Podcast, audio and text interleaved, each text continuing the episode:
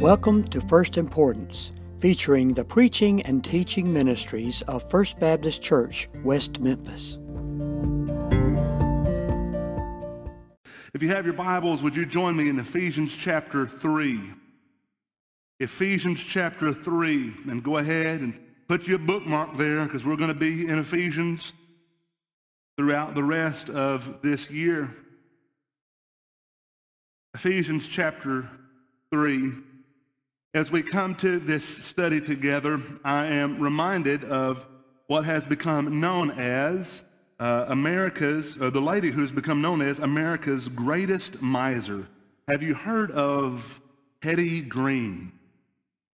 Many of you haven't. She passed away in 1916, is considered still to this day to be one of the greatest misers that the United States has ever known. But she passed away in 1916 she left an estate valued at $100 million.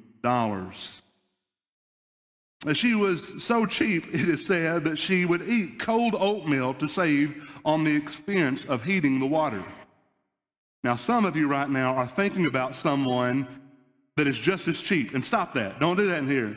You're, you're poking somebody right now.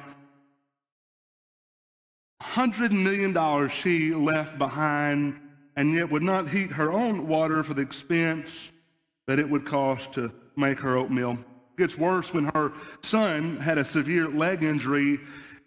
She took so long trying to find a free or inexpensive clinic to treat him that his leg had to be amputated because of the advanced infection. And it's even said that she hastened her own death uh, by bringing on a fit of apoplexy while arguing the merits of skim milk because it was cheaper than whole milk. Now I know we read that and you say there's got to be a joke there. There's got to be there's got to be a punchline somewhere. But the fact is, believers have been given such a wealth and treasure that we will discover in Ephesians, and yet so many of us die malnourished. So many of us live lives of weakness and inability when there lies at our disposal power that God has given us.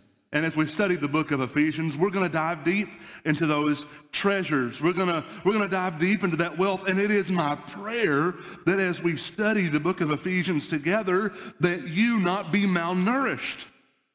That you not be uh, satisfied with just a, a little milk here from the Word, or just a, a little drop of nourishment here from the Bible each and every week, but that you would dive deep into the treasure that God has given us and that you would be prepared.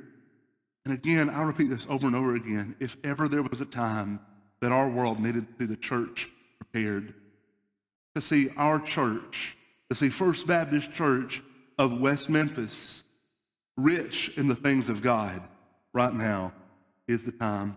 Ephesians chapter 3, beginning in verse 20. This is our theme verse for the year. Ephesians 3, beginning in verse 20. Now, to him who is able to do far more abundantly than all that we can ask or think, according to the power that is at work within us, to him be glory in the church and in Christ Jesus throughout all generations, forever and ever. Amen. Let's pray together. Father, I do not have the ability in and of myself to show your people any of the treasure that I have discovered. Lord, I just pray right now your Holy Spirit would speak to us. Father, that you would draw us closer to you during this time. Pray you'd save the lost. Pray you'd encourage the found. Use us for your glory. In Jesus' name we pray. Amen. The book of Ephesians is one of those wonderful books, six chapters. It was written by the Apostle Paul. And when Paul is writing this letter, the Holy Spirit is penning the letter through him. This is not just Paul's letter, this is God's letter to us, but he's writing it to the church at Ephesus, with whom he had had just a, a joyful and fruit filled ministry just a decade prior. He is writing this from a jail cell. And I wish that God's people would be so intentional as Paul was. Paul's in a jail cell and he is reflecting back on this great ministry that he had had in Ephesus. On his second missionary journey, on his way back home, Paul passes through Ephesus and he recognizes that God has something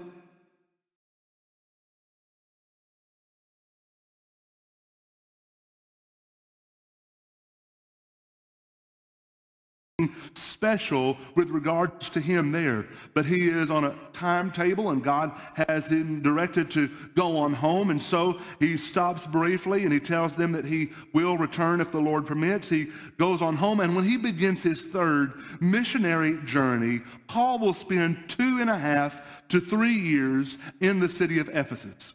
Ephesus is a port city in Asia Minor. It is a wealthy city, and Paul will make his way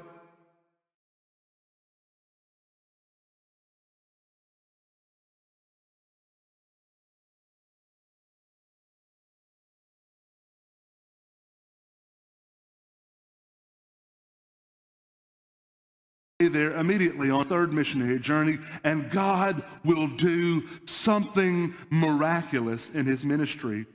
In Acts chapter 19, we read of just some of these great miracles that are performed. For example, the Spirit of God is resting so heavily upon Paul is resting so he-, is resting so heavily on him that if people put their handkerchief on Paul's skin or their apron on Paul's skin and then they take it back to their family member or friend who is sick and dying and they lay, lay it on them, they are healed. it, it is he he God does such a great work through Paul that if that apron touches his hand and then touches a person who is possessed by a demon, the demon leaves the human. It's amazing. This ministry that we read about in Acts chapter 19 is miraculous. God does a great work in Ephesus.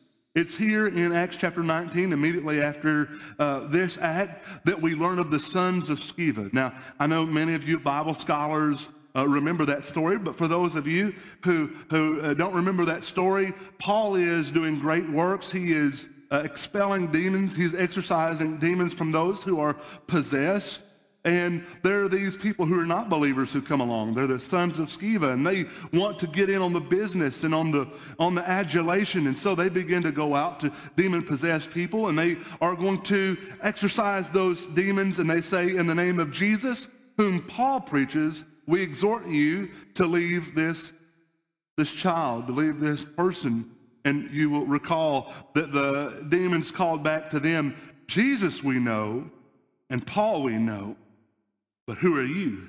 And they jump on them and overpower all those men and attack them. And because of that event, Ephesus will come into great fear. And those who had practiced witchcraft are going to come repenting and burning their spell books, burning all of their previous religions uh, writings. They want to get rid of them. They're repenting. God is doing such a great work there that it begins to affect their main business, which is idol making.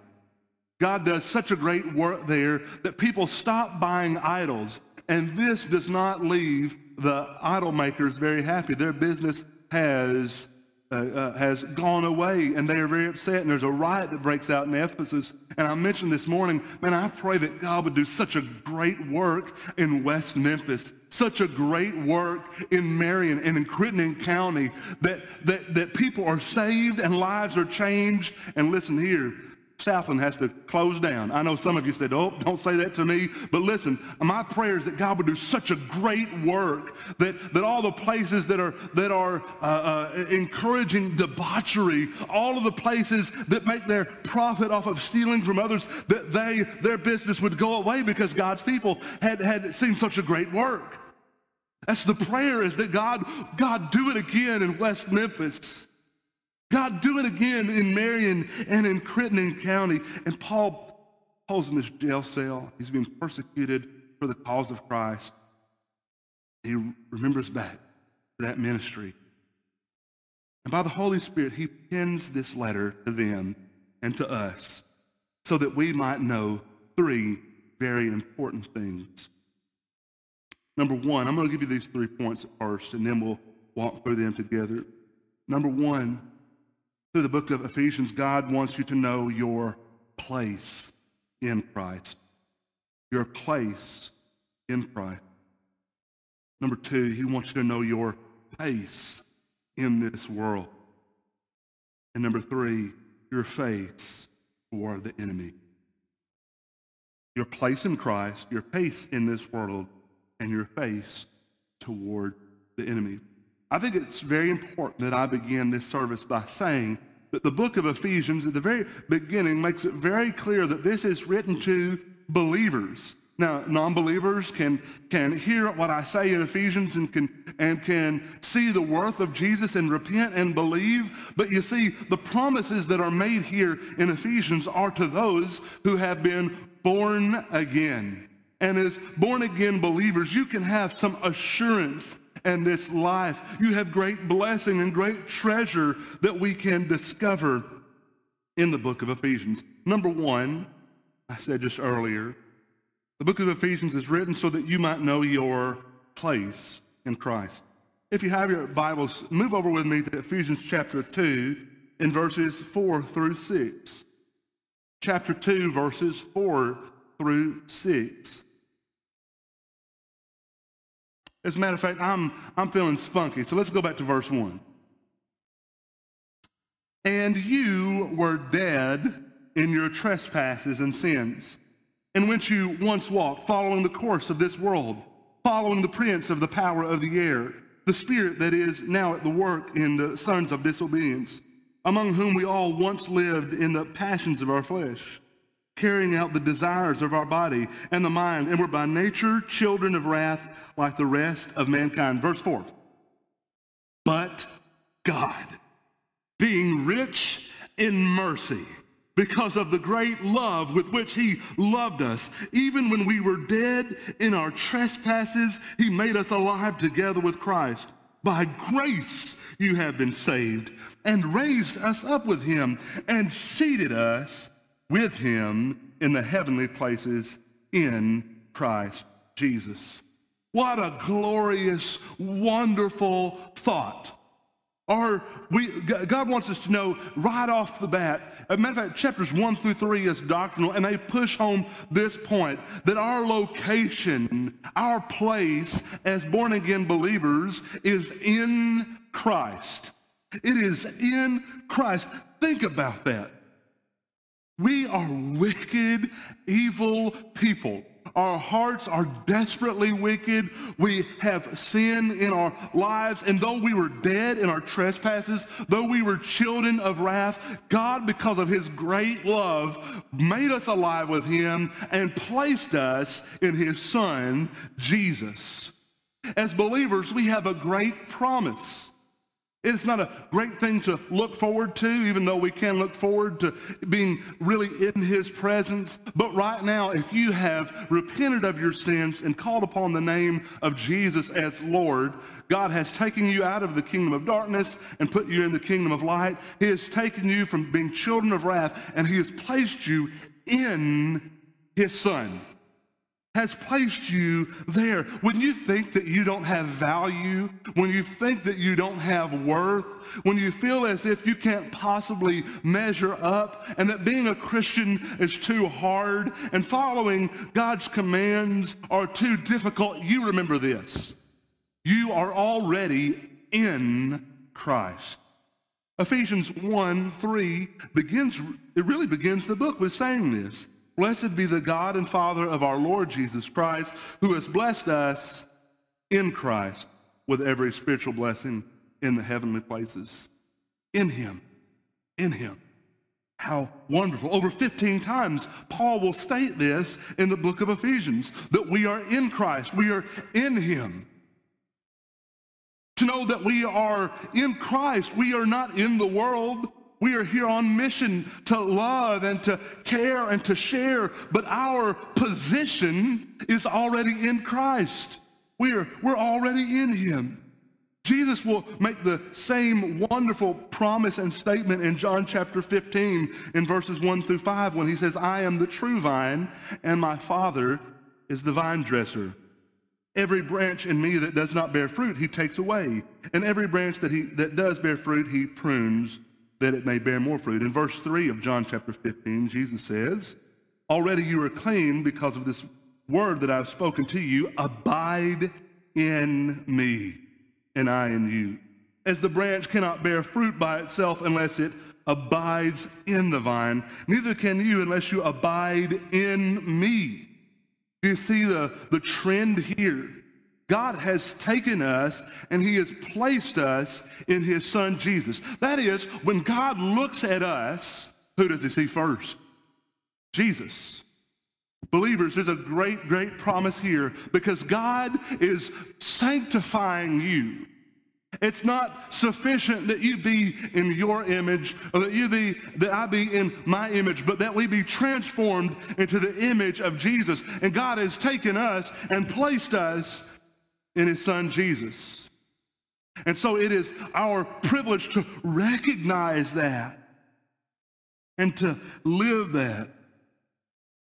Not only are we in him, but here the scripture says that we are seated in him, seated with him. He has seated us in him. In the book Sit, Walk, Stand by the uh, theologian Watchman Nee, he says Christianity begins not with a big do, but with a big done. Jesus has already accomplished for you everything that you need. Amen, church? Jesus has already, you know what? I know you're maybe you're frustrated at someone this week. Maybe you're frustrated at the news. Maybe you're frustrated at things that are going on in this world. And you say, I just don't have, Josh, I don't have it within me to, to have that peace. I don't have it within me to hold my temper. I don't have it within me to treat this person whether uh, uh, good when I, when I want to treat them bad. You just remember this. Yes, you do, because you are in Him. You don't have that ability, really. He does. Allow Him to work through you. Now, when you're sitting down, what kind of work are you doing? Not not a lot, okay? You're resting. Right now, you're all sitting on the pew. You're resting. You have faith that that, that that pew is going to hold you up, that your seat is going to hold you up. It's, it's resting. And in the same way, the scripture is constantly telling us that before we can work for the Lord, we must first rest in Him. If you recall all the way back in the book of Genesis, that's precisely the order of events. God creates the entire earth in six days and rest on the seventh. And on that sixth day, he creates man. Now, I want you to notice God worked six days. He rested on the seventh. Adam's first real day was the seventh day. Adam's first day really was in rest. You see, God works before he rests, but before man can work for the Lord, he must first rest in the Lord. The command given to us here today, the promise given to us is that we have been placed in Christ. We are in Him. And as we look at Him and, uh, and us being in Him, we should adjust our pace. Look with me in chapter 4, verse 1. Ephesians chapter 4 and verse 1. I, therefore, a prisoner for the Lord, urge you to walk in a manner worthy of the calling to which you have been called not only does Paul call us to recognize our place in Christ, but he, he beckons us to know our pace in this world.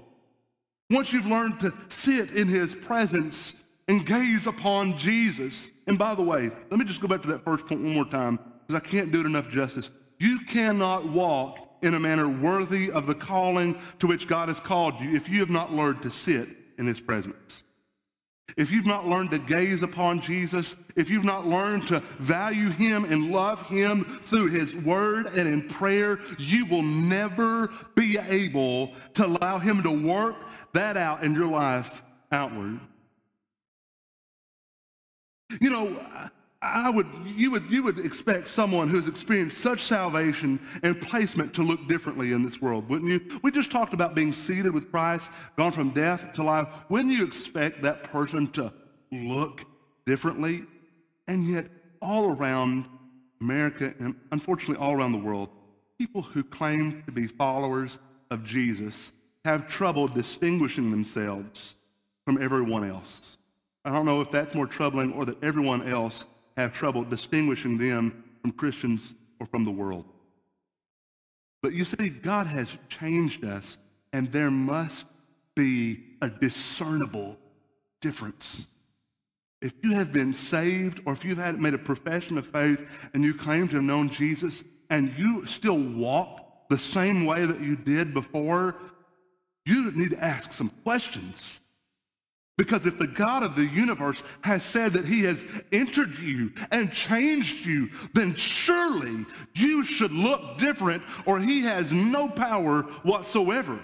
And when it was unworthy to give your life to, we should recognize your place in Christ and adjust your pace in this world. Paul says that we're to walk in a manner worthy of the high calling of Jesus. You know, it, it reminds me of Jesus in John chapter 5. And Jesus is walking into the temple complex and he comes across a man who's been paralyzed for 38 years. He's been laying on his mat, unable to walk. And Jesus does what only Jesus can do. He pretty much says, Hey, uh, are you tired of laying on that mat? I mean, can you imagine the looks that I would get if I told someone who was in a wheelchair, Are you tired of sitting in that wheelchair? It'd be despicable. It'd be horrible. And yet Jesus has this power, he has this intention. And he looks to the man and he says to the man, Stand up. Or he says, he t- tells him that he is healed. He says, Take up your bed and, what does he say? Lay down. Right? No, no, no. Take up your bed and lay down.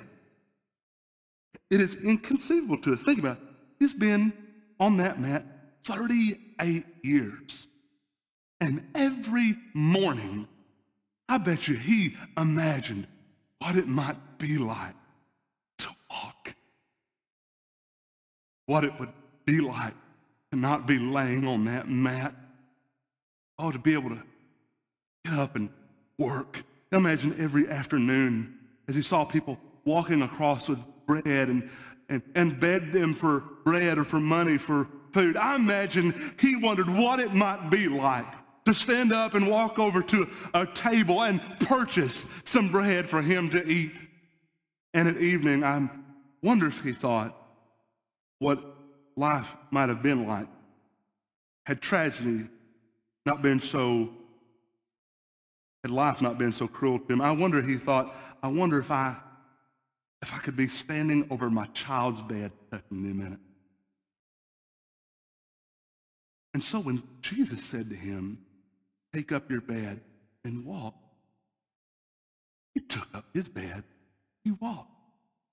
He'd been thinking about. He'd been imagining what it would be like, and all of a sudden Jesus made it possible. Then why in the world do Christians like the feel of that stinking mat why in the world are Christians content with Jesus saying, Take up your bed and just lay there? I don't want to walk, Jesus. I got a better relationship with my bed than I do with you. I would much rather lay down and hear in my works, in my filth, and the things that this world can provide than to walk with you. It makes no sense because when you are healed, when you have been paralyzed and God has healed you, you get up and walk walk. And so many people who claim to be Christians, they keep holding on to that pillow. They keep holding on to that mat. And it makes you wonder they've really been healed. You've been healed. You get up and walk. And here, Paul is saying, walk in a manner worthy. Jesus has saved you. Your life should look different. Jesus would tell the woman caught in adultery, go and sin no more. Your life should look different. Your finances should look different. Right? The way you steward not just to the church, but to gospel ministry, supporting missionaries, supporting the advance of the gospel. That should look different. What you, what you take into your heart via reading or on social media or online or on TV, that should look different. The way you treat people ought to look different. Here, Paul is saying, because you have been positioned in Christ, your walk should look different. Ephesians 2 8 through 10 tells us of this grace that has happened in our life. In verse 8 of Ephesians chapter 2, Paul says, For by grace you have been saved through faith, and this is not of your own doing. It is the gift of God, not a result of work, so that no one may boast. And then he says in verse 10, For we are his workmanship created in Christ Jesus for good works. Jesus has healed you of your sin so that you might walk. Do you hear me? God didn't save you to be a pew sitter. God didn't save you just to have good theology. God saved you so that you might walk. So that you might live for Him. It's interwoven throughout Scripture, this idea that faith produces works. And when I say that word works, I even kind of use it loosely. Because in Galatians chapter 5, when comparing the works of the flesh, those things that we work for in this life, Paul doesn't say, but the works of the Spirit. What does it say? But the fruit of the Spirit. You see, because we are positioned in Christ, we allow Him to do His work through us. You say, Josh, I can't love that person. You're right. Jesus can. You say, Josh, I'm struggling with my road rage. Hey, listen, you hear from this pulpit all the time. I hit every red light ever. Every train has my car on their GPS, and they wait for me to get a block from the train track, and they go two miles per hour.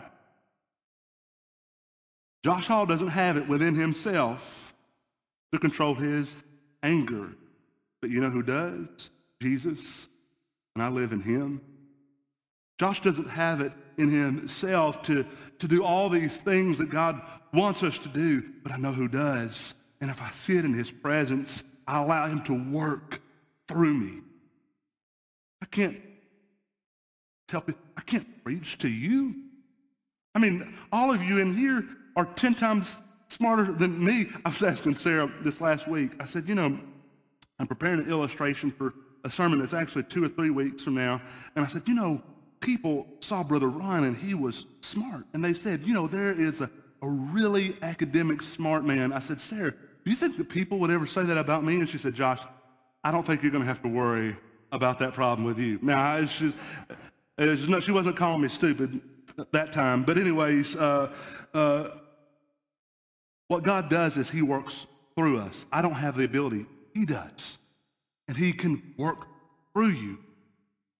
The key to living the Christian life and walking with Him is not in trying, but in trust.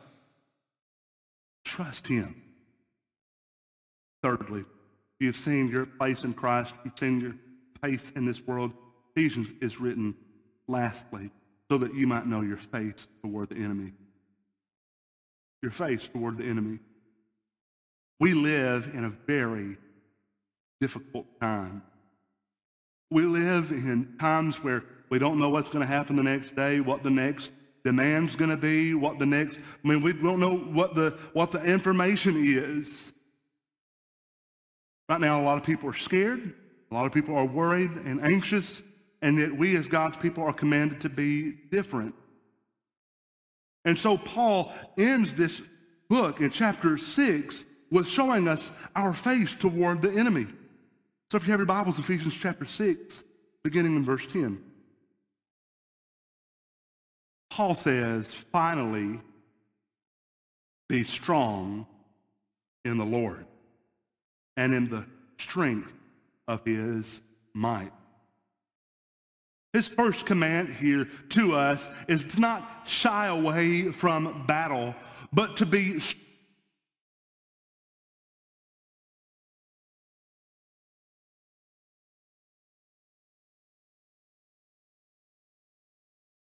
strong. God would command, that very same God who wrote this through Paul would command Joshua, be strong and very courageous.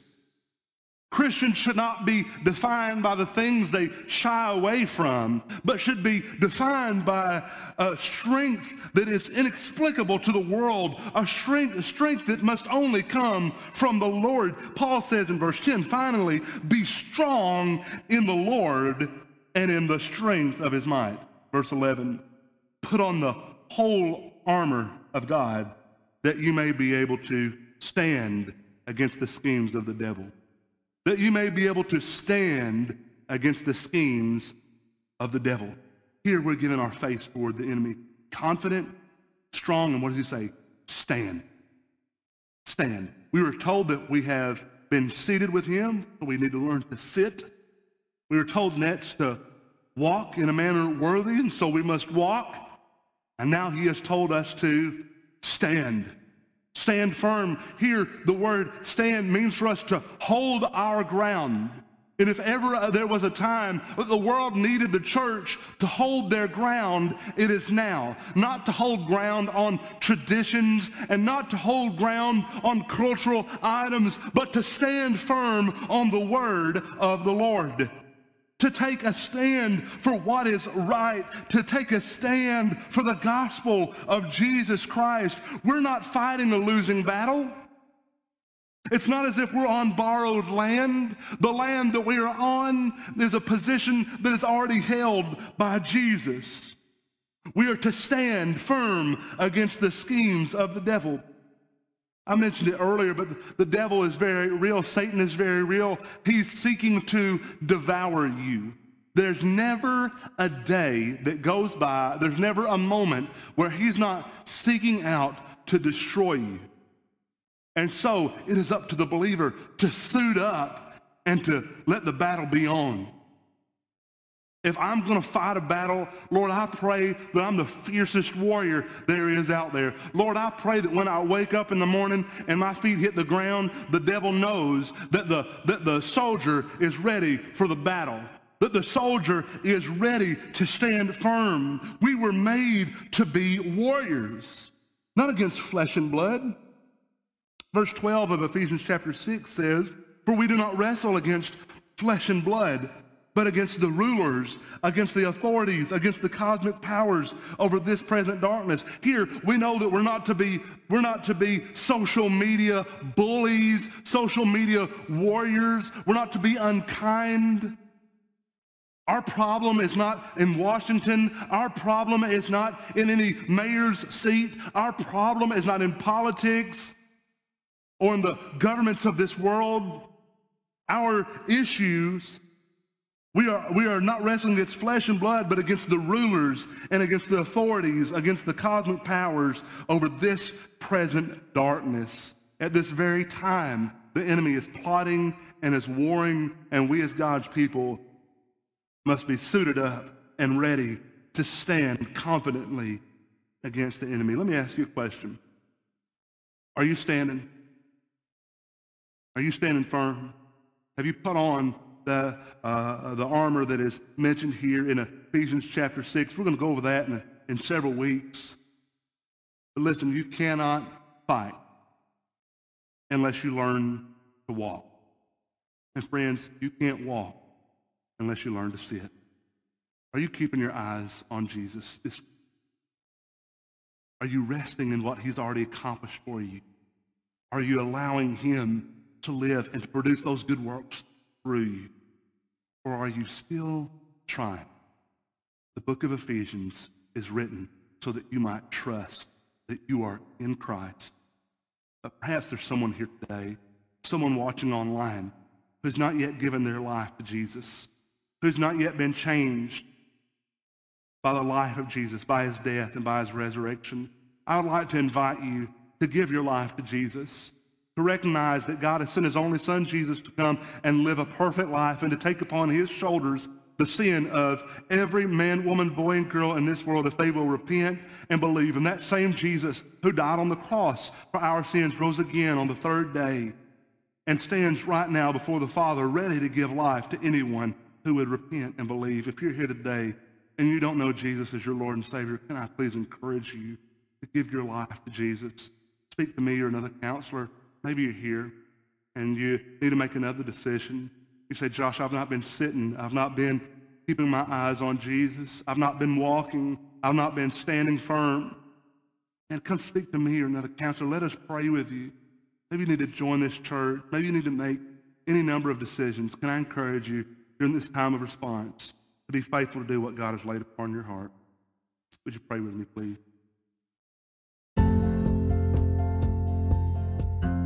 Thanks for joining us for this episode of First Importance.